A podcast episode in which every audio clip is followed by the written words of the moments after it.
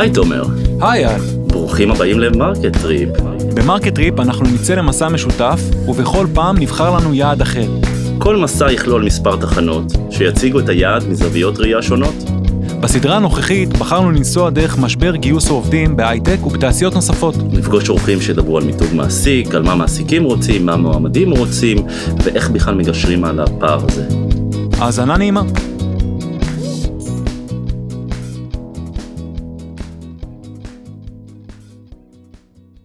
שלום לכולם ולכולן, וברוכים הבאות והבאים לפרק נוסף בסדרה שלנו שמנסה להסתכל על כל הפער הזה בין מעסיקים ומועמדים. אני אייל מרקוס, נמצא איתי תומר צוקר. אהלן אייל. אהלן תומר. ובפרק היום אנחנו בעצם הולכים צעד אחד אחורה, תומר, נכון? כן, ניקח צעד אחד אחורה או למעלה או איך שלא נקרא לזה, ואנחנו נסתכל על העולם הזה של מיתוג מעסיק, דרך שתי יועצות ויוצרות תוכן שנוגעות ומנסות אפילו לעזור לארגונים לצמצם את הפער הזה בין המעסיקים לבין המועמדים, ויוכלו להביא לנו זווית מאוד רחבה ומעניינת. כן, אז עשינו פה פתיח וטיזינג, וכולם כבר יודעים מי אנחנו, כי יש טקסט שמלווה את הפרק תכלס. אז אלן אימי ואלן אנבל, ובואו נתחיל עם אימי. אימי, קודם כל, מזל טוב. תודה רבה. אנחנו בדיוק אחרי חדשות מרגשות על מכירת החברה שהיסדת לא מזמן, לפני שנתיים וחצי. אני אפילו מכיר את הפרטים, לפובליסיס, נכון, ואת הולכת למנכ"לת ליאו ברנט, ואני אפסיק לדבר ואני אתן לך, אהלן אימי, מה נשמע, רוצה להציג שנייה אחת מי ומה וכאלה? כן, נתחיל מהסוף, באמת מהאירוע המרגש הזה, כי אני חושבת שהוא נורא קשור לשיחה שלנו, לא סתם פובליסיס, שהיא אחת מחברות המדיה הגדולות בעולם, מסחרת בבורסה וכן הלאה, רוכשת חברה קטנטונת מציון, שמתמחה במיתוג מעסיק. ואני חושבת שזה מסמן לכולם שהנושא וההבנה שהצד הארגוני וניהול, מה שאני קוראת ההון הנרטיבי, נדבר על זה אחר כך עוד, של הארגון, תפסת אותנו. הוא מאוד חשוב לבוטם ליין העסקי, וזאת הבנה שנפלה, אני חושבת בשנה האחרונה ברעש גדול, היא התחילה אולי באמת מהמיתוג מעסיק, אבל זה כבר הרבה יותר גדול מזה, ההבנה שהארגון גם צריך לנהל את ההון הנרטיבי שלו, היא הבנה חשובה ומשמעותית, והראיה היא שבאמת גם קורפורטים גדולים מבינים שהם צריכים להיכנס למגרש הזה. רק שתי שורות על בעצם איך הגעת בכלל לכל הפער הזה שאת היום. אז קודם כל גדלתי בעולם הפרסום והמיתוג הרבה מאוד שנים, כמעט 20, בתפקיד האחרון הייתי סמנכ"לית קריאיטיב פלנינג, שזה בעצם אסטרטגיה תקשורתית בגיטם. אחר כך ייסדתי עם שותפים את סלונה, אתר אנשים סלונה, הייתי המנכ"לית שלו 10 שנים, ולפני 2.5 כאמור את לייק-א-ריינבו, שבעצם מחברת את כל ההבנה שלי ממה שנקרא brand strategy ו-communication strategy, שזו באמת ההסתכלות הרחבה והגבוהה שנדבר עליה היום, ועד היישומים, שבפחות אצלי באים מעולם התוכן הדיגיטלי, באמת לבנות דברים שהם sustainable, שמה שנקרא always on, שהם לא קמפייניאליים, אלא הם נכסיים, והם באמת יושבים ומושרשים עמוק בתוך היכולות הארגוניות. מעולה. ונמצאת איתנו גם אנבל. אז אנבל, בואי תציגי את עצמך בבקשה, למי שלא מכיר. אז נעים להכיר, אנבל אורפז, בשנים האחרונות יועצת אסטרטגית בעולמות החדשנות, שזה דרך מאוד מעורפלת להגיד שנוגעת בכל הנושאים שכאן גם נידונים בפודקאסט, בין אם זה אסטרטגיית מרקטינג לסטארט-אפים, שבסופו של דבר, הרבה פעמים בסופו של דבר, מי שיש שם בקצה זה העובדים, וזה למעשה מיתוג מעסיק. יש לי יוזמה שנקראת אישהבהייטק, שמטרה שלה להגדיל את השוויון המגדרי, שבסופו של דבר זה גם, אנחנו נדבר על זה, אבל זה עוד פלח של עובדים, שגם המטרה שלו לגייס את ההון האנושי, ולהביא אותו באמצעות הסיפורים, ואותם דברים שגם אימי התייחסה אליהם, וגם חוקרת במכון למחקרי ביטחון לאומי, בתוכנית שפחות אולי רלוונטית לכאן, אבל שמתעסקת בפייק ניוז וביטחון לאומי. מעניין. ומה שככה חיבר אותי לעולם, אולי הצעד אחורה שלי, אני חושבת שהפעם ראשונה שנתקלתי בעולם של מיתוג מעסיק, עוד לפני שקראו לו מיתוג מעסיק ושהטרנד שלו, הייתי כתבת הייטק בדמרקר, שקמה כל בוקר וסקרה את התעשייה ומה שקורה בה, וכשהיו מגיעים אליי מנכ"לים, בכירים, בין אם זה בקורפורייטים גדולים, או בין אם זה סטארט-אפים, שפעם עוד סטארט-אפים ישבו בגראז', לכולם הייתה בעיה אחת משותפת, ומה שניע אותם בישראל, ומה שגרם להם לבוא ולהיחשף בגללו בתקשורת הישראלית, זה היה כדי לגייס עובדים. אז כשאני מסתכלת, אני אומרת כאילו, אוקיי, היום קוראים לזה מיתוג מעסיק, פעם זה פשוט היה השיווק, ופה אני חושבת שזה ככה מתחבר גם לדברים שאם היא מסתכלת עליהם. מעולה. אז קודם כל תודה רבה שאתם פה, ואתם שתי נשים עם הרבה מאוד תוכן, ועם פרספקטיבה מאוד מעניינת, וננסה בזמן שיש לנו פה ביחד לבלות, לשפוך את הדברים האלו לטובת המאזינים שלנו, אבל אולי לפני שנתחיל, אייל, כן, לפני שאנחנו נתחיל נעשה איזה אייסברייקר קטן כזה, משהו קצת פאן, ואני מאוד מתעניין במה חשבתן לעשות כשתהיו גדולות. כשהייתן קטנות, מה חשבתם שתעשו כשתהיו גדולות? אני תמיד רציתי להיות מנהלת. באמת? הצלחת? כאילו, הצלחת, כן. רציתי להקים חברה ולמכור אותה. רצית לנהל אנשים כשהיית קטנה? רציתי לנהל חזון, רציתי להגיד מה עושים, ורציתי לקחת את ה... הייתי בוסי צ'יילד, זאת אומרת, לא הייתי, אבל רציתי להיות. אוקיי. ורציתי להוביל, תמיד, אני חושבת. וואו. מהגן. זה לא היה לטובתי בגיל הזה, כי לא כך רוצים לתת לילדים להוביל, זה היה קשה. תתני לגננת. ולא רציתי לתת לגננת, זה היה הרבה מתח, אבל זה התחיל אז. גדול. אז לגמרי הייתה בעיה עם קבלת מרות מגיל צעיר, אבל לא היה החלום הזה, לא ידעתי למסגר את זה ככה, אני זוכרת שכשבגיל 20, כשהלכתי לעבוד בקלאב מד, אז אמרו לי, מה את חולמת להיות שתהיי גדולה? אמרתי, זו שאלה נורא מוזרה לשאול בגיל 20, אז עכשיו אי אלו שנים אחרי זה, זה עדיין... עדיין שאלה מוזרה? עדיין שאלה של... היום אני עושה הרבה דברים. אבל מה חשבת לעשות שתהיי קטנה? כשהיית קטנה, מה חשבת לעשות? לא היה לי חלום כזה. כלומר, יש אולי את הפנטזיה עוד יום אחד להיות צלמת של נשיונל ג'יאוגרפיק. אוקיי. ולהסתובב לראות את העולם בעדשה, אבל לא היה לי החלום הזה. יאללה, אנחנו נאחל לך בכל מקרה, אז שזה יקרה. ברור. ואנחנו צוללים ישר פנימה לתוך הנושא הזה, ואני רוצה לשאול שאלה נורא כללית להתחלה, אל תדאגו אחרי זה, אנחנו נחדור גם פנימה. איך זה מרגיש לכן? כל הסיפור הזה של מיתוג מעסיק, ושלטי החוצות, וקמפיינים, והלחץ, וכתבות שמדברות על המחסור, וזה כאילו נהיה כזה... יש טרנד מאוד חזק, יש באז שמרגישים אותו, זה לא היה תמיד פה, למרות שאולי הצורך היה תמיד, אז איך זה נראה מבחוץ? אז I beg to differ בהקשר הזה, ולטעון שהצורך הוא פה. כלומר, אם אני מסתכלת על גם דברים שאמרו אותם מנהלים ומנכ"לים גם ב-2010 לצורך העניין, 2015, הסיפור הזה שחסרים לנו עובדים, והסיבה שאנחנו מתנהלים כאן בשוק הישראלי, ברמה התקשורתית קודם כל, זה בשביל הצורך של העובדים. כשאני מסתכלת על מיתוג מעסיק, בסופו של דבר זה לקחת כלים מעולם השיווק, זה פרקטיקות שיווקיות, רק שבסופו של דבר אנחנו לא מוכרים טלפון, או מחברות, או מחשבים, או לא משנה, תוכנות סייבר, ללקוחות קצה, שהם יהיו כל אחד בהתאם, אנחנו מוכרים את הארגון, לעובדים. אנחנו צריכים לספר סיפור שהוא יהיה סיפור שהוא מעניין לעובדים. אז מה יהיה למשל סיפור מעניין על סטארט-אפ או על מרכז פיתוח פה?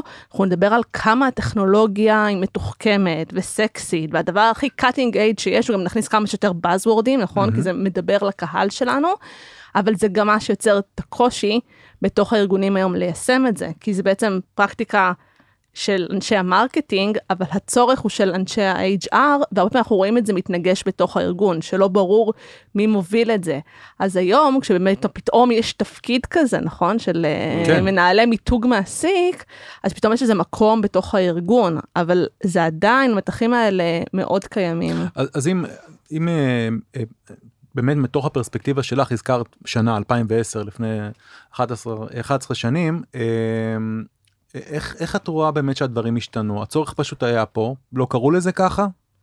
הצורך קיים. בישראל יש מחסור כרוני בעובדים, ואפילו מבקר המדינה כתב על זה, הצביע על זה, אבל גם אפשר קצת להיות ביקורתיים כלפי זה, וגם כלפי הארגונים, ואם הם רוצים מיתוג מעסיק, אז אולי שיחשבו גם באזורים האלה. זה לא שחסרים עובדים בישראל, בהייטק הישראלי. חסרים עובדים מנוסים, שזה הבדל שהוא מאוד משמעותי. עכשיו, מה שאנחנו רואים בתקופה הזאת, ואולי יש לו פרספקטיבה ארוכה, זה גם מזכיר לו נשכחות, יש המון כסף.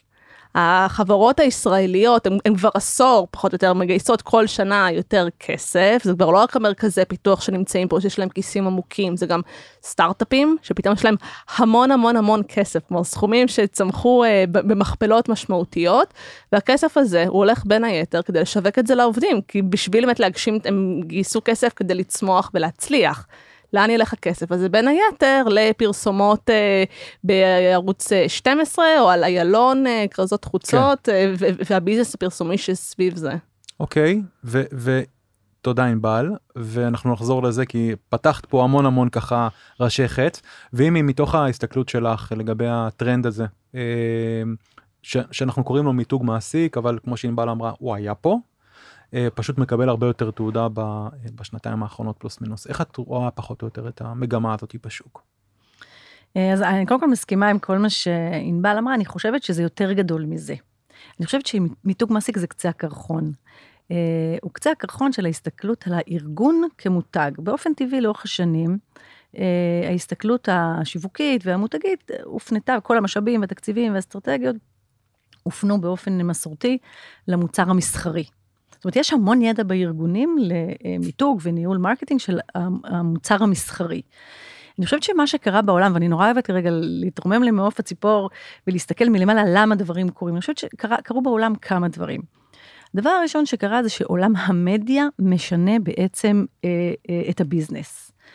אנחנו חיים בעולם שקוף, אנחנו חיים בעולם שנקרא כבר הוגדר כ-storytelling economy, או attention economy, וגלסדור, וזה הכל דברים נורא נורא חדשים, ורשתות חברתיות. זאת אומרת, אם פעם ארגונים יכלו לשווק בחוץ, לעשות דברים יפים בחוץ, ולעשות שיט בבית, זה נגמר.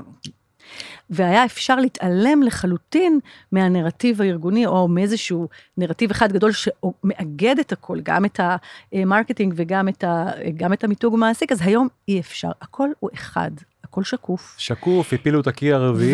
ואין, הכל שקוף, ובסיפורים אין ריק, אין וקום, זה חוק. אם אתה לא מספר את הסיפור שלך, אתה יכול להיות בטוח שמישהו אחר מספר אותו במקומך, ולא בטוח שאתה רוצה, שזה הסיפור שידוע לך. ולכן בעצם, מיתוג מעסיק בעצם העיר את זה, בגלל באמת הצורך המאוד גדול שענבל דיברה עליו, שהוא ישן, אבל הוא התחזק מאוד מאוד.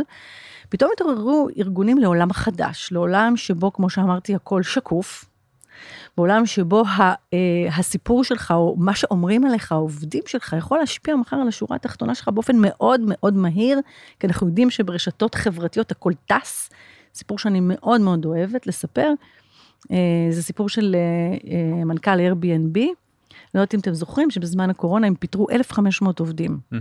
1,500 עובדים, יכול להיות חתיכת פיאסקו לחברה, ויכול לגמור אותה, ובקורונה גם הוגש הכל קורס, עולם התיירות קורס, היה כזה מדבז.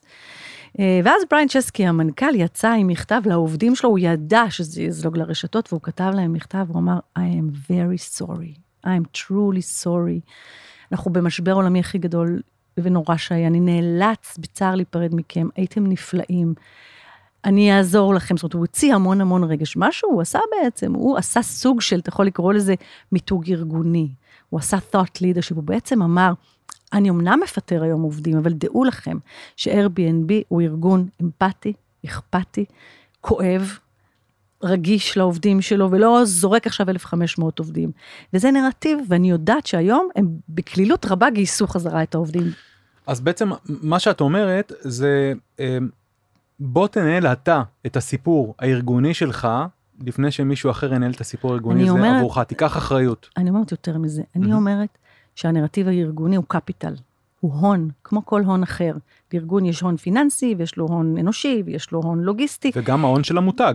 זה ההון הנרטיבי, זה הון לכל דבר. ההון הנרטיבי הוא הון שאם לא מנהלים אותו, משלמים מחיר בבוטם ליין של הביזנס. אבל הסיפור, סליחה, זו שאלה מקצועית ישר, כי את מדברת על ההון הנרטיבי, בעצם על הסיפור הארגוני. אני חייב שנייה אחת לאתגר ולהגיד, אין בסוף כאילו 3 סיפורים בעולם הזה? אז כלומר, לא, אני אענה לך בתשובה, אני אענה לך על זה. את חושבת שלכל ארגון יש סיפור נפרד? זה כמו הוליווד. בכלל בעולם, יש שלושה סיפורים. נכון. יש בוי מיץ גרל, והשאלה היא איך אתה מספר אותו, ומי אתה כשאתה מספר אותו, ומי מספר אותו. סיפורים, יש כמה סיפורים, יש כמה נרטיבים שמובילים את הוליווד, ואת מיתוג מעסיק נכון, ואת הכל. נכון. למה? כי אנחנו בני אדם, כולנו בני אנוש, ורק דברים מסוימים נוגעים לנו בלב. אז זה תמיד אותו דבר. ההבדל הוא, מי מספר, איך מספרים, איפה מספרים, מתי מספרים, הבנתי. על איזה פלטפורמות מספרים, הבנתי. על מי הקהל המטרה, ועל מי אתה רוצה להשפיע. זה ההבדל היחיד, אגב, בכל דבר. אז הרבה יותר ממה הסיפור הארגוני שלכם, אלא גם באמת, כמו שאת אומרת, מי מספר את הסיפור הארגוני שלכם, לגמרי, איך הם מספרים אותו. לגמרי, זה ניהול אגב, זה ניהול. אתה רוצה שיקרה משהו, אתה צריך להחליט. איך הוא קורה. מה האסטרטגיה שלו, למי הוא פונה, מה תהיה הצלחה, איך תיישם, איך תמדוד הצלחה, בלה, בלה, בלה, וכן הלאה. אותו דבר. אבל יש נקודה שהרבה ארגונים מפספסים בה, בנקודה הזאת. כלומר, גם הדוגמאות שאנחנו מעלים פה, אנחנו מדברים על העובדים של הארגון, על מי שמסתכלים עליהם. אבל הרבה פעמים, מה שלמשל ארגונים שנכנסים לתהליכים של מיתוג מעסיק, ועל מה שהם עושים, הם נגיד, לא טורחים ללכת ולשאול אנשים שלא רצו לבוא לעבוד שמה, ולא הגישו מועמדות, או קיבלו מהם הצעה וסרבו לה. למה הם סרבו? למה הם לא עושים את זה באמת? זה נשמע מאוד הגיוני מה שאת אומרת.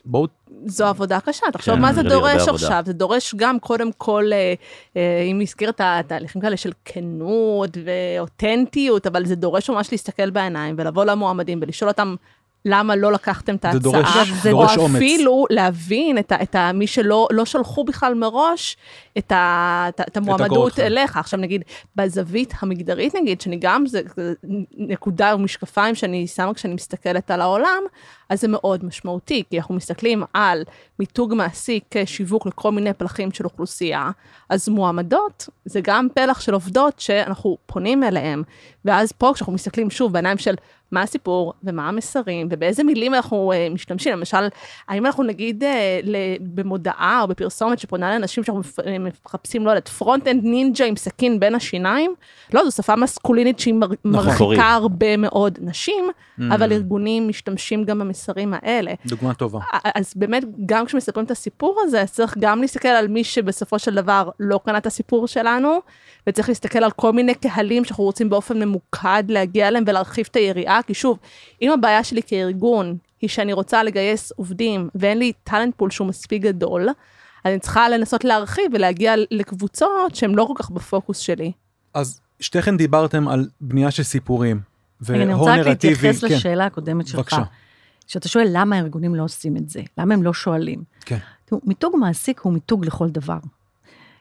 ברנד סטרטג'י בבסיס שלו, אתה לא יכול ללכת לשום מקום, כמו שליסה ברצפלוט אמרה, אתה לא יכול ללכת לשום מקום, אתה לא יודע לאן אתה הולך.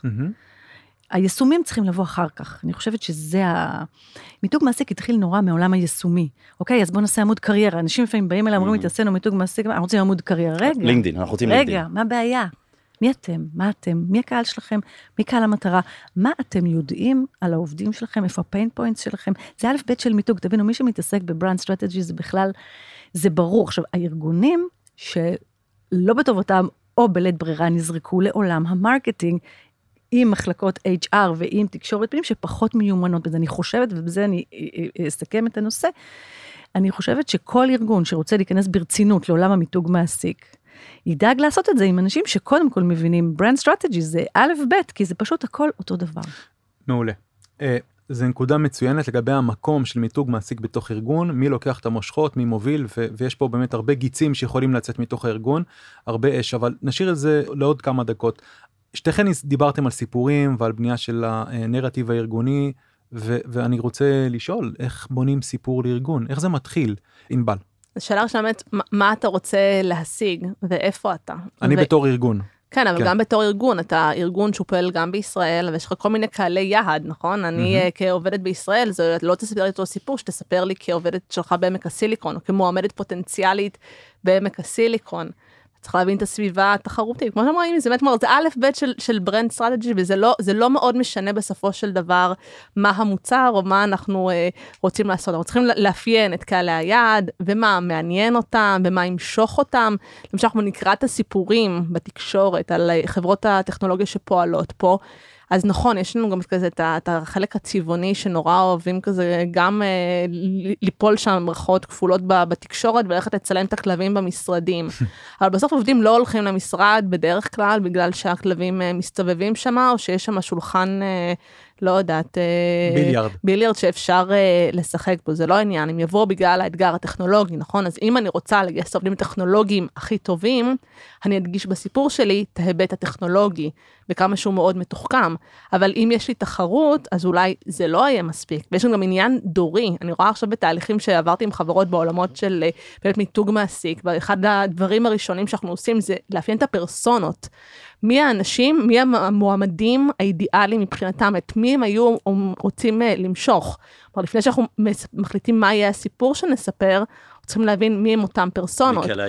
ולמשל, אחד הקהלים שעכשיו החברות מאוד מאוד רוצות, זה החבר'ה שהם לא השתחררו לפני שנה או שנתיים, זה החבר'ה שמחר הולכים להשתחרר מ-8200, ובבחינתיים היו מתקימים איזה בוטקה של גלידה, ומוכרים את זה לחבר'ה שיושבים שם בגלילות, ומשתחררים מחר. הם יכולים לנסוע לקוסטה ריקה, פשוט להקים את זה שם, כולם שם. אגב, אני מפעלת שהם עוד לא עשו את זה. אני גם. אולי זה יקרה. כן, אולי בגלל הקורונה, היו פחות טיולים אחרי צבא. אבל ממש, זה גם חבר'ה אגב, שהם לא נוסעים לטיול אחרי צבא, הם משתחררים מהצבא, והם הולכים, ואז פתאום נגיד, הסיפור יכול להיות, אוקיי, אנחנו מבינים, אתם כולכם רוצים להיות יזמים, אבל אתם עכשיו צריכים לבוא לסטארט-אפ למשל, שהוא יהיה הבית ספר הכי טוב בשבילכם, ללמוד איך סטארט-אפ עובד, אנחנו מבינים גם, נכון, זה כבר לא עולם שתבואו ויש קביעות, וזה לא הסיפור שנספר לכם, תבואו ותלמדו. זהו, אבל זה באיזשהו מקום, ובאמת אני רוצה לשמוע איך זה נראה מהצד שלכם, ותכף נחזור גם אימי, אני רוצה גם לשמוע את זה, אבל אני אף פעם לא שמעתי את הסיפור הזה של, חברים, אנחנו יודעים שבאתם אלינו לשנתיים. וזה פרק הזמן שאנשים באים... זה נהדר שאתה מעלה את זה, וזה באמת דיון נורא יפה שעלה בכנס של כלכליסט, בפאנל שהנחיתי בדיוק לפני כמה שבועות, אמר בחור, אני לא זוכרת מאיזה חברה הוא היה שיסלח לי, והוא אמר, אתם לא מבינים, אנחנו באים לשנתיים, אתם תחנה בדרך. זה מה שנקרא כלכלת מסיבות. הם באים למסיבה. עכשיו, מה זה להיות איש שיווק חכם? ולא משנה עכשיו אם אתה עושה מיתוג מעסיק, או שאתה ממתק את קוקה קולה, או מוצרי צריכה, פשוט קהל המטרה הוא אחר. להיות איש שיווק חכם מתחיל מאינסייט. אז במיתוג מסחרי יש consumer insight, במיתוג מעסיק יש employee insight. אם אתה חכם ואתה מקשיב, ואתה שואל את השאלות הנכונות את האנשים, אם אתה תדע שהעולם השתנה, אם אתה תדע שהעולם השתנה, אנשים כבר לא באים להיות משפחה, אז אתה גם לא תספר כל את הסיפור של משפחה, אבל לא רוצה משפחה, אתה מבין שזה מה שנקרא בחול, הם קוראים לזה כלכלת מסיבות, אתה מבין שאנשים באים to have a nice party ולהמשיך הלאה, אז אתה תבין שאתה צריך להיות המסיבה הכי טובה בעיר. אז רפי צודקים. לא יודעת, רפי אולי צודקים, אין נכון ולא נכון, יש להקשיב. לא, אבל שוב, זה גם נורא תלוי בקהל היעד. יש כאלה שמעדיפים מקומות יותר יציבים, ילכו לסטארטאפים שיותר בוגרים, ילכו לקורפורייט. יש להקשיב, לסמן את המטרות שלך, לפתוח את האוזניים, לשאול את השאלות, מי שלא שואל שאלות, יעשה טעויות. אז אני רוצה, שוב, ננסה גם לתת דוגמאות ספציפיות, וגם כן לדבר על המתודולוגיה, לטובת המאזינים שלנו. אז דיברנו על גיבוש הסיפור, ואחד הדברים שצפו פה, בדקות האחרונות, זה בואו תשאל את קהלי המטרה שלך, מה מעניין אותם, שזה באמת א' ב' של מרקטינג, של שיווק, נכון? והשאלה שלי, כשאני מסתכל על הקמפיינים, שכרגע רצים לנו בשוק, בטלוויזיה, בשילוט חוצות, ובכל מיני ערוצים אחרים, אני לא בטוח שארגונים שאלו את המועמדים שלהם באמת מה הם רוצים ומה הם צריכים, ומי האנשים שהם פונים אליהם, אולי זו רק התחושה שלי. אני חושבת שצריך למנהלי השיווק של אותם חברות שהורימו את אותם קמפיינים, ולשאול אותם, אחד, מה היו המטרות שלהם, והשאלה נגיד של מה ה-KPI בפרויקטים של מיתוג מעסיק, היא טריקית.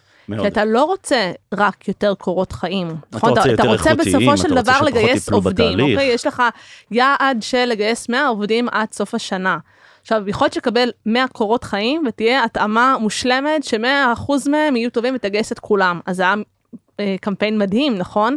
ואולי הרמת קמפיין של פרסומות בטלוויזיה, וקיבלת עכשיו, לא יודעת, 200,000 קורות חיים, אבל זה מייצא לך המון רעש. אז השאלה של איך אתה מגדיר... לפעמים היעד הוא לא קצר טווח של גיוס, לפעמים היעד הוא פשוט לשתול איזשהו סוג של תודעה לגבי ארגון שלך בראש של האנשים. בדיוק. עכשיו, אנחנו כל הזמן מדברים על קמפיינים גדולים, כי זה באמת נורא בלט, ועל סרטים, ועל שיטי חוצות וזה, ודווקא אני רוצה להפנות את את התשומת לב למשהו שאני, גם אנחנו מאוד מתמחים, אבל אני גם מאוד מאמינה בו באופן אישי, זה השותפות של העובדים. ואני רוצה להתחבר למה שאמרתי קודם, לעולם השקוף הזה, שבו אתה יכול להוציא טונות של כסף במדיה, המדיה תרוויח נהדר, אבל אם בסוף העובדים שלך לא אליינד ולא מספרים את הסיפור שלך, הם מספרים סיפור אחר, לא משנה כמה כסף תוציא, כי בסוף הכל הכי חזק, גם ברשתות מעצם היותן מדיה של אנשים לאנשים, ולא של ארגונים לאנשים או מותגים לאנשים, ובכלל מעצם העובדה שבסוף ה-trusted advisors של עובדים לעובדים, זה הקולגות שלהם, ולא שום קמפיין ושום מנכ"ל, ושום מדיה, ושום סלבריטיסט שלהם לא טונות של כסף, אני לא נגד, אבל אני רק אומרת שאם העובדים לא מחוברים לחזון ולא מספרים את הסיפור, אני לא מאמינה שהמדיה תעשה את העבודה במקומם. זה בעצם הפער בין המותג למוצר. אתה לא יכול לטפל במותג בלי לטפל במוצר. במיוחד בעולם ההייטק, שהוא עולם שמאופיין בנו בולשיט, ובאנשים מאוד ציניים ומאוד, ולכן בעיניי, שוב, אין סתירה בין הדברים, זה צ'אנלים, יש את הצ'אנלים של ה-PR, ויש את הצ'אנלים של הפרסום, ויש את הצ'אנל שאני הכי מאמינה בו, הוא לא סותר, אבל אני חושבת שהוא חייב להיות קיים, שנקרא P2P Communication, ה-person to person, האנשים לאנשים, הפיכת המנהלים שלך והעובדים שלך, למובילי דעה מקצועיים, ולאנשים שנמצאים בחזית הכי אמיתית, של מה שיש לך להגיד על עצמך. אז אני רוצה לספר על תרגיל שאני עושה בארגונים, שאני נכנסת בהם לתהליכים מהסוג הזה, שממש משקף בדיוק את האתגר, אני חושבת, שקיים פה, וזה אפילו לאו דווקא במקומות שיש איזשהו ניתוק, או שאין את הזהות הזאת שאת מתארת. אז פעם אני נכנסת לארגון, ואז אני אומרת ככה, אני עושה סבב של שיחות, של ראיונות אחד על אחד, עם מנהלים בארגון, עם HR'ים בארגון, עם עובדים בארגון, ומכולם אני מבקשת שאלה אחת, תתארו לי במשפט את החברה, ובאמת השונות שמתקבלת שם, ובסופו של דבר אנחנו רוצים, נכון? כולנו עכשיו נמצאים במשרדים של גוגל, אני מקווה שאפשר להגיד את זה. קרדיט, קרדיט המערכים. תודה רבה לגוגל שמערכים אותנו פה בנדיבות, שוב, יש לומר. אם היינו עושים את התרגיל הזה, והייתי אומרת לכם, תתארו לי עכשיו את גוגל במשפט, יש סיכוי טוב שהיינו יוצאים פה עם איזושהי תשובה שהיא די דומה, כי כבר גוגל באמת זה, עשו מספיק עבודת מותג, וזה יושב אצל כולם. אבל התרגיל שאנחנו עובדים את זה אצל עובדים בסטארט-אפים, או בחברות שהן לא מאוד גדולות, השונות שם היא מאוד גדולה, וזה ממש משקף את האתגר, כי פתאום זה גם שם מראה, כשאני שמה את הכל ביחד ככה, מול ההנהלות של אותן חברות, של להבין את האתגר ולתפוס את זה. ואם את גם שואלת שהשאלה הזאת היא אנשים אחרים, זאת אומרת, את שואלת את ה-R&D, ואת שואלת את ה-HR, ואת שואלת את השיווק, את גם תקבלי תשובות אחרות, וזה מביא אותי... גם בין פאונדרים שונים זה יהיה תשובות שונות. אז זה מביא אותי גם למשהו מאוד מעניין, שאני חושבת תומר ואני דיברנו עליו, אני נורא אוהבת את זה, שבעצם נולד ראונד טייבל חדש בתוך הארגון. פעם המרקטינג היה רק במרקטינג, קצה המסדרון, אתה רוצה מרקטינג, לך לשם. הכל הוא מרקטינג.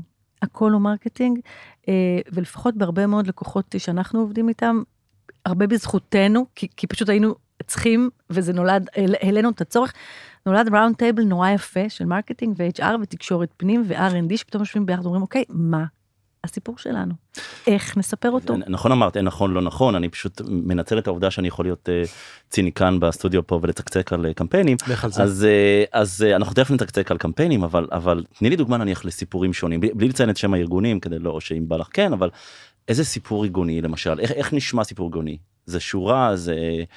אין לזה, זה כל ארגון זה יכול להיות אחר. אנחנו קוראים לזה הרבה פעמים company manifesto. למה?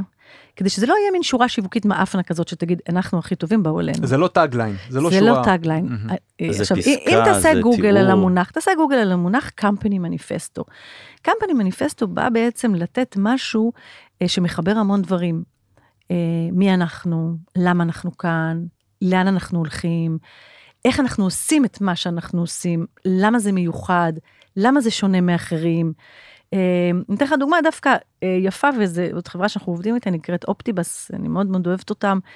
של הניהול ציי אוטובוסים. לא, אופטיבס מפתחים מערכות לניהול ציי אוטובוסים. מהמם, מכיר. אבל אתה יודע מה הם עושים בעצם?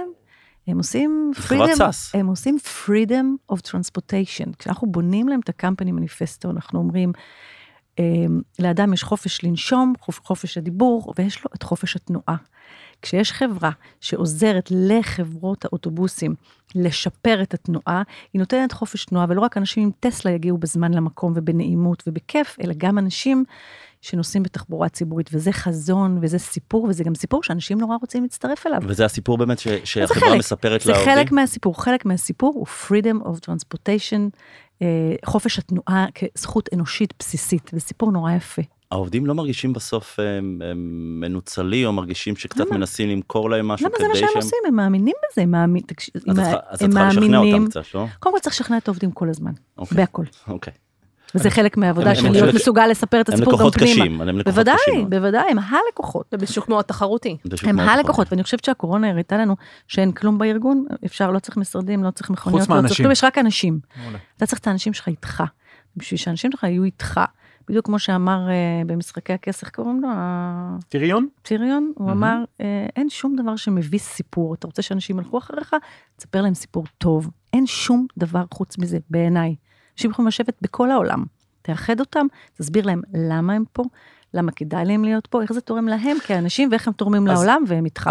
קל זה לא. אם אנחנו מדברים על בנייה של באמת הנרטיב הארגוני, והזכרנו מקודם את העובדים, ואנחנו מסכימים שעובדים זה בעצם, זה לא קלישה, אבל זה באמת הנכס, ברוב הארגונים שמבדל תחרותית בין ארגון לארגון, אז אני מניח, אני שואל, בבנייה של הנרטיב הארגוני, עד כמה העובדים מעורבים בתהליך הזה? פעם היו הולכים למנכ"ל, או לסמנכ"ל שיווק, והם נותנים את הפיץ שלהם, ולמה אנחנו הכי טובים וגדולים בעולם, ולפעמים היה נוצר פער בין מה שהמנכ"ל חושב על הארגון שלו, לבין מה שהעובדים מרגישים, וזה הפער בין המותג למוצר שאמרתי מקודם, ואז אני חוזר למה שאמרתי לפני כמה דקות, העובדים היו מסתובבים בשוק ומספרים סיפור אחר לגמרי.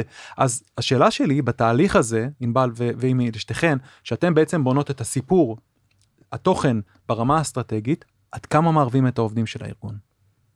העובדים חייבים להיות שם. אין שם השאלה, כי בסוף הם מי שצריכים, שהאוזן שלהם תהיה קרויה לסיפור הזה. העובדים שהיום נמצאים בחברה הם גם השגרירים הכי טובים שלה, שהלכו ויספרו את הסיפור הזה.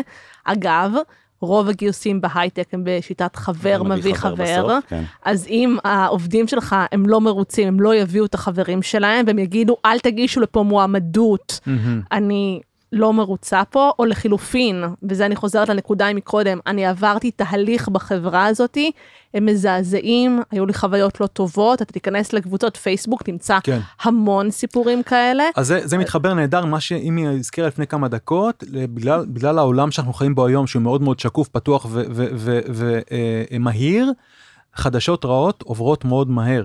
מאוד מהר. גלסדור אגב, שזה פלטפורמה סופר מעניינת, אני לא יודע אם הם מכירים או לא, עובדי הייטק כולם מכירים, נכנסים, בודקים, יש דירוג לכל חברה ודירוג למנכ"ל שמצאו שזה מאוד מאוד מאוד משפיע, אז אתה יכול לראות דירוג. אז אינבל, עובדים מעורבים מדי וואן. צריכים להיות, אבל אני רוצה להוסיף גם עוד קושי לקשיים שכבר דיברנו עליהם, כי אנחנו מדברים על חברות טכנולוגיה, שבאמרתי, אנחנו רוצים למשוך הרבה פעמים את הטכנולוגים, כי זה בסוף הליבה, יש לנו עוד מקבלי תפקידים, אבל הליבה שמצדיקה את הקיום של החברה בישראל, זה יהיה הטכנולוגיה, הרבה פעמים המוצר הוא משעמם, או המוצר הוא מאוד מורכב. כן. וכבר נתקלתי במצבים שאפילו בחברה, העובדים או המנהלים התקשו לתאר מה הם עושים. ואז בעצם הסיפור הוא לא יכול להיות על המוצר, כי הוא מאוד מורכב, אנחנו צריכים סיפורים שקל לנו להתחבר אליהם, וסיפורים שהם מספיק ברורים, וצריכים למצוא זוויות אחרות שהן מספיק מעניינות, ומבדלות את אותה חברה לעומת חברות אחרות. טוב, מה רציתם? שיהיה קל? כן, אחרי תהיה לנו משעמם. שיווק ומיתוג זה לא קל. אני רוצה להוסיף למה שאינבל אמרה, אני מסכימה כמובן שהעובדים הם ביזנס גרוב פרטנרס בזירת התקשורת, וזה השינוי הגדול שקרה בעולם. אני חושבת שאם לאורך כל השנים חברות ייצאו את היכולת הזאת למשרדי פרסום ולחברות PR, אני חושבת שהיום היכולת הזאת חייבת לשבת בתוך הבית. אני חושבת שהעובדים הם... בגלל שוק המדיה, הם בעצם, הם השותפים הכי טובים להדהוד הסיפור הארגוני, בטח ובטח ברשתות, ויש עוד משהו נורא מעניין שאני רואה, קורה לאורך, אגב, כל השנים, גם ראיתי את זה בסלונה, כשאתה מספר לבן אדם סיפור, ואתה אומר לו, עכשיו תספר לי אותו אתה, קורה תהליך נורא יפה, כי אני בולעת את זה, אני מעכלת את זה, ואז אני מוציאה את זה. דרך הפריזמה שלך. כן. זה שונה מאוד ממה שהיה פעם, כשכמו שאמרת, המנכ"ל בא ומספר לכולם את החזון, ואני פסיבי, כי אני לא נדרש בכלל לספר את החזון, אני לא צריך להעביר אותו דרך מערכת העיכול התודעתית שלי. אבל כשאני אומרת לך, אייל, הנה הסיפור, איך אתה רוצה לספר אותו לאנשים, לאקוסיסטם שלך? ואני רוצה לספר אותו? כלומר, חלק מהתוכנית שחובק עם העובדים... אתה לא חייב. זהו, אז צריך לרצות. אני ממש מדבר פרקטית, אתם מוצאים את העובדים שרוצים להיות שגרירי מותג, בוודאי, ומסננים אותם בעצם, מכניסים אותם פנימה, אני ממש שואל פרקטית. אני עונה לך פרקטית. אתם בוחרים בתוך הארגון. לדבר זה זכות, להיות thought leader, להיות מוביל דעה מקצועי, זה זכות. אז אתם מחפשים את אלה שמרימים את היד ואומרים אני רוצה. אנחנו מחפשים את אלה שקודם כל אומרים אני רוצה, אחר כך אנחנו בודקים אם הם מתאימים, האם התפקיד שהם נמצאים, כמו שאנבל אמרה, מייצג את האסטרטגיה, זוכרים? התחלנו באסטרטגיה, יש אסטרטגיה, אני לא סתם עכשיו אוספת לי אנשים, אני חושבת אסטרטגית. אז אם החלטנו שאנחנו רוצים עכשיו מהנדסי תוכנה, אז בן אדם צריך להתאים לאסטרטגיה, וכמובן הוא צריך לרצות ולהיות מחובר לארגון, ואחר כך הוא גם צריך שיהיה לו איזושהי יכולת, או שיש לו נכסים דיגיטליים, או שאין לו, אבל הוא מאוד רוצה ויש לו יכולת ונפתח, אבל הוא צריך לעבור הכשרה, הוא צריך לעבוד בשביל לקבל את התפקיד הזה, זה בעצם עוד תפקיד שאנשים בוחרים בו, אגב הווין-ווין בו זה נושא אחר, הווין-ווין בו הוא מוחלט, בין הארגון לעובד, יש ווין-ווין מוחלט, בין יכולות חדשות, כשאנשים שעד עכשיו ידעו רק לכתוב קוד, פתאום יודעים לכתוב סיפור, קורה משהו גדול גם אצלם בפנים, בהתפתחות האישית שלהם, בהתפתחות הקריירה שלהם. את מלמדת אותם לכתוב פוסטים. בוודאי. בין השאר. בין השאר, מלמדת אותם המון דברים. לא, כן, אבל אני פשוט מתרגם, את אומרת, בן אדם שכתב קוד, פתאום הוא יודע לכתוב סיפור, אוקיי, הוא יודע לעשות פוסט בלינקדין, כאילו, בתמצית, הנגזרת הכי קלה. אגב, ההתנגדות הראשונה שעולה לי גם מהניסיון המקצועי שלי, זה שאומרים, תודה רבה, לקח לי את כל העובדים, את כל הטלנטים, עזרת להם לתכנונים האלה, פתאום למתק את עצמם ברשתות, ואופה, כולם הלכו לי. כאילו... עולם שקוף, זוכר? כן, כן, אני זוכר, אבל מה עושים? אני כאילו אומר, רגע, אולי אני צריך להחביא אותם בשרבול. יש פה קושי שהוא עוד מקדים, שגם לי יוצא גם בצד שלפעמים נמצא בהכשרה של איך כותבים, ואיך ממש ברמה הטכנית, איך מספרים את הסיפור. שיצא לי להתקל בחברות שאמרו, יאללה, בואו נעשה עכשיו, ניקח קבוצה של מהנדסים, נשים אותם בחדר, נלמד אותם לכתוב, והם עכשיו יגימו לעולם החוצה, ידברו על הטכנולוגיה שלנו, זה פיתוחים מעניינים יש לנו בחברה. עושים מספוש לינקדין גם וכאלה. זה עוד סיפור אחר. ואז באים אותם חבר'ה, שבהתחלה הייתה להם מוטיבציה מאוד גבוהה, והנה זה מגניב, ונלמד משהו חדש. אז רגע, בעצם, יש לי את הדי-ג'וב שלי, נכון? אני באתי לפה כדי לכתוב קוד, ולפעמים כדי לגרום לזה להצליח, צריך גם לייצר את התנאים שאפשרו לזה להצליח, לפנות לזה זמן, להכניס את זה ליעדים, יצא איתה כנגיד בחברות, שממש כלומר, המנהלים ידעו שזה חלק מהיעדים של המחלקה, או של אותו עובד או עובדת. אני רוצה להוסיף שמניסיוני הרב בתחום הזה, התנאי הראשון הוא ניהול, כמו כל דבר אגב. שום דבר, אנחנו לא מחדשים פה כלום, כמו שאתם רואים, שיווק הוא שיווק, וניהול הוא ניהול, שום דבר לא חדש, זה פשוט העולם הארגוני גילה את הדברים אבל האלה. אבל יש פה בעיניי כן הבדל מאוד משמעותי, כי אם בעבר, ואמרת את זה, השיווק של המותג, או של המוצר, היה באחריות השיווק. זה הדומיין שלו. זה הבדל עצום. פה למעשה, מה שאת וענבל מתארות, זה בעצם ארגון, בעולם הגיוס קוראים לזה ארגון המגייס, הארגון כארגון נרתם לטובת השגת המטרות שלו, כולם בעצם שגרירי המותג, זה מונח שהוזכר פה, הם בעצם אנשים מכל קצווי הארגון שיש להם אינטרס. אני נורא שמחה שאמרת את זה. אני שמח. אתה יודע למה אני שמחה שאמרת את זה? כי גיוס זה לא בעיה של הנהלה ולא בעיה של HR. גיוס, להביא אנשים טובים כמוני, אם אני עובד בארגון, גם אני כעובד, רוצה שישב על ידי בן אדם, טוב כמוני, שיעשה איתי את העבודה, שביחד נפרח, שביחד נתפתח, שנשיג, לכן, גם זה, יש פה שינוי, איפה שאתה לא מסתכל, יש פה שבירת פרדיגמה, איפה שאתה לא מסתכל. זה מעניין, כלומר, בעצם, אנחנו בשבירת פרדיגמה מוחלטת. את לוקחת את העובדים, ואת סוג של מסבירה לעובדים. מה זה מסבירה? אני אומרת להם, אתה רוצה שישבו על אנשים לא טובים, אם אתה לא תהיה ביזנס גרוב פרטנר שלנו, ולא נבין שהאתגר הוא משותף, אם יהיו פה עובדים לא טובים, כולנו נשלם מחיר, לא נפתח מוצרים טובים, אתם תעבדו יותר קשה, לא יהיו לכם פרטנרים טובים שאפשר לפתח, מה זה האנשים, בסוף זה הכל אנשים. אני רוצה שנייה לזרוק פה משהו, כי אני מקשיב לך, וגם ננבל, וזה נשמע נורא מגניב, והכל הפי-הפי, אבל זה לא, במציאות זה לא ככה, יש המון התנגדויות מתוך הארגון, אייל מקודם הזכיר התנגדות שאני שמעתי אותה הרבה מאוד פעמים, אתה עוזר לעובדים שלי לגדול ולצמוח. אתה עוזר להם למצוא עבודה. בדיוק. אתה עוזר להם למצוא עבודה. עכשיו, זה התנגדות אחת. זה הזמן של העובדים שהזכרת מקודם ענבל, זה התנגדות אחרת, העובדים שלי ישבו, יכתבו פוסטים, הם צריכים לכתוב קוד. אין בעיה, רק הם צריכים לעשות כל העבודה שלהם גם. יש להם יעדים. נכון. אבל תומר, ואני לא ראיתי שינוי שעובר בלי התנגדות. בחיים שלי לא ראיתי שינוי שלא היו לו מתנגדים.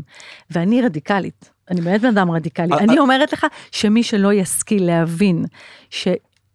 דרך אגב, יש לי חברות שכשהן מראיינות את העובדים שלהם, הן בודקות את פוטנציאל ה-thought leadership שלהם. עד שם, זה הצד השני של הסקאלה. פעם היו ציונים כאלו, בסוף של מידיה. זה הצד השני של הסקאלה. זה הם אומרים, אם יש לי שני עובדים נפלאים, אבל אחד הוא גם מאוד איש, מאוד תקשורתי, ויש לו נכסים. ניקח אותו?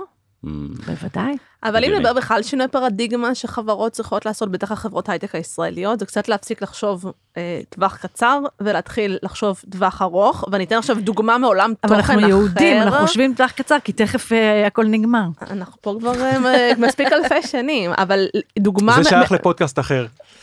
דוגמה מעולם תוכן אחר שהוא כן קשור לגיוס, אבל לאו דווקא המיתוג מעסיק, אמרנו, כל החברות חסרים להם עובדים, זה המאבק, רוצים כולם את המנוסים. איך מישהו נהיה פתאום יום אחד עובד מנוסה, או קודם היה עובד זוטר? הוא עשה תחנות. אבל החברות, הן לא מוכנות להשקיע בסטודנטים, ובג'וניורים, ויש לנו בעיה מאוד קשה בישראל של ג'וניורים. אז אם הם יפסיקו להסתכל על זה בתור כזה, אני רוצה עכשיו לגייס מישהו, ושהוא מיד יהיה מצוין, אלא אני אגיד, אוקיי, אני מכשירה מישהו, ואז עוד שנתיים הוא ילך והוא יהיה אצל מישהו אחר שיהנה מההכשרה שלי. אבל אני בעוד שנתיים אקבל מישהו או מישהי שחברה אחרת הכשירו. וזה באמת שינוי פרדיגמה שצריך לעשות פה. אם אני עושה הסכם, אבל אני בתור מנהל, שוב אני חוזר לזה, כי הכל נשמע, סיפורי המותג נשמעים מדהימים, ושגרירי המותג נשמעים מדהימים, אבל בסוף האנשים האלה נכנסים לשנתיים. אבל זה העולם. אני יודע, זה נראה לי הזוי, אני אומר את זה כ... זה קודם כל זה קשה, כי העולם משתנה והוא לא פשוט, אבל בוא נשחק רגע משחק, אני מתחילה, עזוב מה שהיה, זה העולם. עכשיו אתה איש חכם, ואתה גם מבין עסקים וגם מבין שיווק, בוא נתמודד עם העובדה שאנשים באים לשנתיים, בוא נחשוב למשל שאם פעם, הייתי את כל ההכשרות שומר לעובדים הוותיקים, אם אני מבין שבן אדם בא אליי לשנתיים, אז אני לא חושב מה הוא יכול לעשות בשבילי, אולי אני חושב מה אני יכול לעשות בשבילו. למה? אבל הוא עוד שנתיים הולך, להפך, אני אומר, אני אשקיע בו, סליחה, כמה שפחות. אחרת הוא גם לא יבוא אליי לשנתיים. אם אתה רוצה מישהו, אתה תחנה בדרך שלו, והוא תחנה בדרך שלך. זה ריליישנשיפ אחר. הבנתי. אתם צריכים לפתוח את הראש. אני חושב ששיווקית, אולי זה גם יכול להיות חלק מהסיפור, ממש להגיד לאנשים, חברים, אנחנו תחנה, בואו, אנחנו תחנה. בדיוק, אם יש לך אמפלואי אינסייט, ואתה מבין, נכון.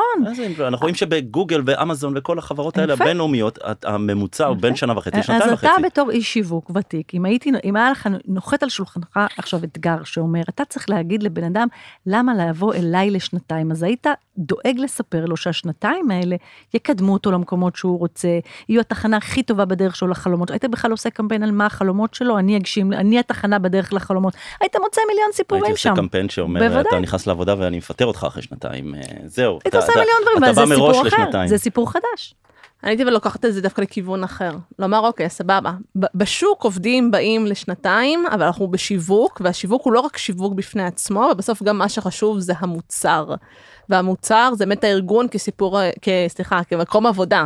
והסיפור... הוא נמצא שם, אבל הסיפור מן הסתם הוא לא חזות הכל, והוא צריך להיות מחובר למציאות. ואם אני באמת אקשיב לעובדים שלי, ואני אבין מה המוטיבציות שלהם, ומה הם רוצים, למשל, מה שמעניין אותם, הם באו אולי מראש, כי מה שעניין אותם זה גם האתגר הטכנולוגי והמקצועי, אבל גם התנאים הטובים. אז אני צריך כל הזמן לשמור את עצמי תחרותית בדברים האלה, ואחרי שנתיים לומר, אוקיי, אחלה, עשית את הפרויקט הזה, עכשיו בואי תעברי לפרויקט אחר, שיקפיץ אותך. את לא צריכה ללכת, אנשים לא עוברים עבודה, כי מה שמעניין אותם זה לעבור עבודה, נכון? יש שם מוטיבציות אחרות, אז לנסות להבין, אוקיי, את רוצה להתפתח בכיוון ניהולי? מצוין, בואי לייצר איזושהי הכשרה ולקדם אותך. מה שאימבל אומרת, זה שהמחירה לא נגמרת אף פעם. אתה מוכר את הארגון למועמדים, אתה מוכר את הארגון לעובדים, אתה מוכר את הארגון לעובדים ותיקים, אתה כל הזמן צריך לספר. לא, אבל גם המוצר צריך להיות מצוין, לא מספיק שהסיפור יהיה טוב, הוא צריך להיות מחובר למוצר מצוין. כן, כן, האמת המוצרית חייבת להיות שם, כי כמו שאמרנו, הפער הזה בין מה שאנחנו מספרים למה שאנחנו מרגישים וחווים, הוא פער שלא יועיל לארגון. אבל מה שמבצבץ פה בין השיח, שהרבה פעמים שאנחנו חושבים על קמפיינים של מיתוג מעסיק, הדברים שאנחנו רואים, טלוויזיה, שילוט חוצות, אנחנו מדברים בעצם על acquisition, על איך אני מגייס עובדים חדשים, ואני רוצה לשאול אתכם, כמה ארגונים משקיעים בשימור העובדים הקיימים שלהם, במסגרת הפעילויות שאתם מובילות ומייצות להם בתוך ארגונים. כמה זה נמצא שם בכלל לשמור על העובדים שלנו? retention, כל הדברים האלה שקיים בעולם ה-growth. הרבה מאוד, ואני יכולה להגיד לך ש... אגב, זה אותן פונקציות שאחריות על מיתוג מעסיק, אחריות גם על השימור? לפעמים, כן, אבל הכל פה מתחבר, כי ברגע שאתה גם משתף את העובדים בסיפור ובאתגר, אתה בעצם מכניס אותם למקומות שהם לא היו שם קודם. בעצם זה שאתה נותן, תחשבו, זה לא טריוויאלי שבא מנכ"ל לעובדים ואומר להם, אני נותן לכם את המנדט ואת הכלים ואת הסקיל ואת הבמה, לספר את הסיפור שלנו. זה, אנחנו מדברים על זה כאילו זה מובן מאליו, זה כן. לא קרה אף פעם, זה פעם ראשונה בשנים האחרונות שקורה, אני בהרבה מאוד חברות נוכחת תמיד בקיק-אוף, בא המנכ"ל ואומר, אני מעביר לכם את השרביט. אתם יודעים איזה כבוד זה לעובד? איזה תחושת משמעות, איזה חיבור לארגון, איזה תחושת גאוות יחידה, זאת אומרת, זה משיג הרבה מאוד דברים. מדהים. מה קורה גם לקולגות שלו? פתאום עובד בכיר ב-R&D, כותב שפיצחנו עכשיו משהו מאוד מאוד גדול, ומי פיצח? כל הצוות. יש קרדיטים. היי, פעם כשהיו המוצר חדש, מי מראיינים? את המנכ"ל? מי המהנדס שעשה את זה? אף אחד לא ידע, היום יודעים, כי יש לו במה. תחשבו איזה תחושת חיבור וגאוות יחידה. הרבה עוצמה, הרבה כוח, הרבה אחריות. נכון. מדהים. אנחנו מתקרבים לסיום השיחה שלנו, אנחנו יכולנו להמשיך ככה עוד שעתיים, שלוש בכיף, אין לי ספק בכלל. כן, אני הייתי רוצה לשאול שאלה אחת לפני שאלת הסיום, למרות שיהיו עוד כמה. מה אתה חושב תקרה הלאה? כלומר, אנחנו מדברים על מה קורה, אנחנו רואים את הפער הגדול, שהוא נובע מהרבה כסף ובלה בלה בלה. מה יקרה מחר בבוקר? לאן אנחנו הולכים? הנבואה ניתנה לשוטים, נזהרת בשאלות מהסוג הזה. בסטודיו הזה קל לצקצק ולנבא הכל. לא, ואחרי זה לערוך ולחתוך את זה. אני חושבת שאנחנו נמצאים במצב שאנחנו בשוק של עובדים, והרבה זמן שזה שוק של עובדים, שמי שמכתיב את הטון, ומקבלים הצעות, והצעות מתבטאות גם בתנאים טובים של שכר, זה עדיין משהו שהוא מאוד מאוד תחרותי, נכון? הכסף שהם כולם מגייסים הולך לשכר ולתנאים מאוד טובים, ככה יודעים לרדוף אחריהם, ויש ממש צוותים שעובדים בזה, ומראים קמפיינים, הכל מאוד מאוד ממוקד בעובדים. אז יש פה שאלה אחת של מה יקרה ביום שאולי המצב הזה יתהפך, שאולי נגיע לאיזשהו מצב שזה יהפוך לשוק של מעסיקים, ואז לא צריך להשקיע כל כך הרבה במיתוג מעסיק, למשל. אנחנו היינו במקומות כאלו בהיסטוריה, אני זוכר את ימי הבועה הראשונה, ודי דומה, קמפיינים בשילוט חוצות ועובדים, והרבה חגיגות והרבה מסיבות, ויום אחד זה נגמר. אז אני באמת רוצה לשאול, באמת תקרא ציום אייל, מה הדבר הבא, בעולמות מיתוג המעסיק, אוקיי, הבנו מסיבות, הבנו קמפיינים, הבנו שגרירי מותג. הבנו ששלטי החוצות כבר הלכו לטובת חברות ההייטק. נכון, מה הדבר הבא? והדבר השני, וענבל הזכרת את זה, מה יהיה ביום שאחרי? זהו, ארגונים יפסיקו לעשות מיתוג מעסיק?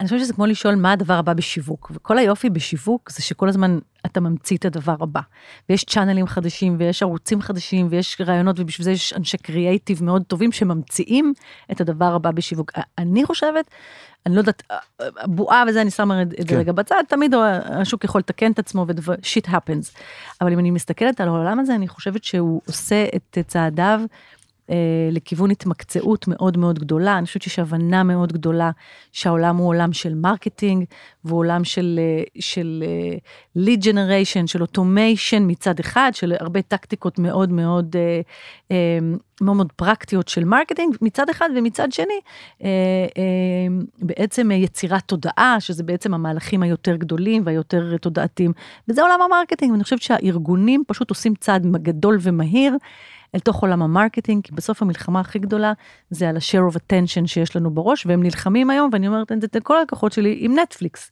כי בסוף יש לי זמן מוגבל לצרוך תוכן, אז או שאני אצרוך את הקמפיין שלהם, או שאני אראה סדרה בנטפליקס. מה הייתן ממליצות לארגון שרוצה לעשות מיתוג מעסיק, עצה פשוטה מבין המומחיות שראו בעצם רוחבי, עצה פרקטית. להתחבר למהות, אני חושב הדבר הגדול הבא בעיניים, זה גם מתחבר לאמירה של אימי, צריך להתחבר למהות, צריך לחשוב באמת איך מפתחים את העובדים, וצריך להתחבר באמת, אם אני אקח שוב את הזווית המגדרית שמאוד קל לי להסתכל עליה, בסוף, אוקיי, הבאתי עובדת לארגון, היה לי נורא קשה, אנחנו מדברים הרבה על השלב הזה של הגיוס, אבל עבדתי מאוד קשה, הבאתי אותה. מה אני צריכה לעשות עכשיו, כדי שיהיה לה טוב, והיא תישאר פה, והיא לא תלך עוד שנתיים? איך אני אהפוך את הארגון שלי לארגון שהוא בונה אותה, לארגון שהוא טוב לה כשהיא נהיית אימא, שזו נקודה שהיא מאוד מאתגרת בקריירה שלה?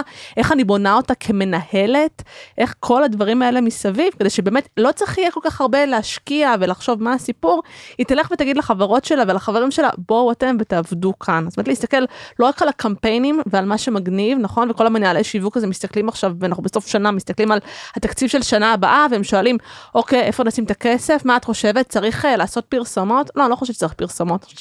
העובדים שלכם, שאתם רוצים לגייס אותם, הם הרבה יותר מתוחכמים מזה, והם רוצים לראות שם את האמת, והם רוצים משהו שהוא מאוד מהותי ועמוק. אמרת פה משהו חזק, לא צריך פרסומות. לא, לא, זה בסדר, אני לא... חברות גייסו עובדים גם בלי הקמפיינים האלה. פשוט עכשיו אני רואה מה קורה, ווואו, וואו. לא, זה נורא מאפיין שוק שפתאום בומינג בצמיחה, אחר כך הדברים מתאזנים. ראיתי כבר הרבה תעשיות כאלה, אני קצת יותר מבוגרת מכולכם פה. אני חושבת, אני כמובן מסכימה עם המהות והאמת, ולחפש בעצם את הפנינה הזאת, הזוהרת שיש בפנים, לפעמים זה הפאונדרים ששכחו כבר, למה? אז אני מאוד מאוד מסכימה עם מה שאמרת, ואני מוסיפה את זה שבאמת, לפני שאנחנו יוצאים לדרך ליישומים, אגב, אין יישומים טובים ויישומים רעים, יש יישומים מתאימים ולא מתאימים. לפעמים קמפיין טלוויזיה ענק, עם נוגה ערז יהיה הדבר הכי נכון, ולפעמים זאת תהיה הטעות הכי גדולה. אין פה נכון ולא נכון השאלה, לכן אני מחזירה עוד פעם להתחלה, לאסטרטגיה, רגע להגדיר את המטרות, מה אני רוצה שיקרה, מה אני מביא, איפה החולשות שלי, לשאול את השאלות הנכונות. המהלכים הנבונים תמיד נמצאים באינסייטים, באמפלואי אינסייט. אם יש לך את זה, יש לך את הזהב הגדול, כי למצוא יישומים אחר כך יהיה יותר קל. זה כמובן תלוי תקציב ולוז, אבל הכי חשוב זה להבין בדיוק מה אתה רוצה להשיג, מי האנשים, ומה אתה צריך להגיד לאנשים האלה, כדי שהם יישארו איתך או יבואו אליך. נשמע לי שבעצם את אומרת, בעצם הטיפ שלך זה, תשאלו. קודם כל, תשאלו את העובדים. תמיד. זה דבר ראשון, תשאלו, ולפי זה תוכלו. זה. אני רוצה גם להוסיף עוד דבר אחד, סליחה אחת, תומר, כי דיברנו על זה, אני רק רוצה לתת מקום גם לעובדים שעוזבים את הארגון, ולהגיד קודם כל, מזל טוב לתומר, שעוזב את הארגון. שעוזב ארגון אחד, ופרגן בגדול לארגון שאותו הוא עוזב, וזה דוגמה לאיך, כמה חשוב זה אפילו העובדים שמחליפים מקום עבודה, איזה שגרי מותג הם יכולים להיות, שזה די מדהים, וכל הכבוד גם לך. אז תודה, אייל. אנחנו התחלנו מתוכן, סיימנו במהות, אני חושב שהדברים מתחברים, דיברנו קצת על האמת המוצרית, דיברנו על הבנייה של הנרטיב, של הסיפור של הארגון, לדבר עם האנשים, לרתום את העובדים, ולתקשר החוצה. זה יהיה באמת מעניין אם אנחנו, איך ייראה שנתיים מהיום עולם מיתוג המעסיק, איך זה ייראה, אם בכלל, אבל אנחנו צריך להיות פה כדי לענות על התשובות האלו. אז אנחנו רוצים להודות לכם המון המון על זה שהגעתן היום. תודה רבה רבה, היה ממש ממש מעניין, והשיחה הייתה מעניינת וכל אחת. וניפגש בפרק הבא. תודה רבה, תומר. תודה, אייל. תודה רבה.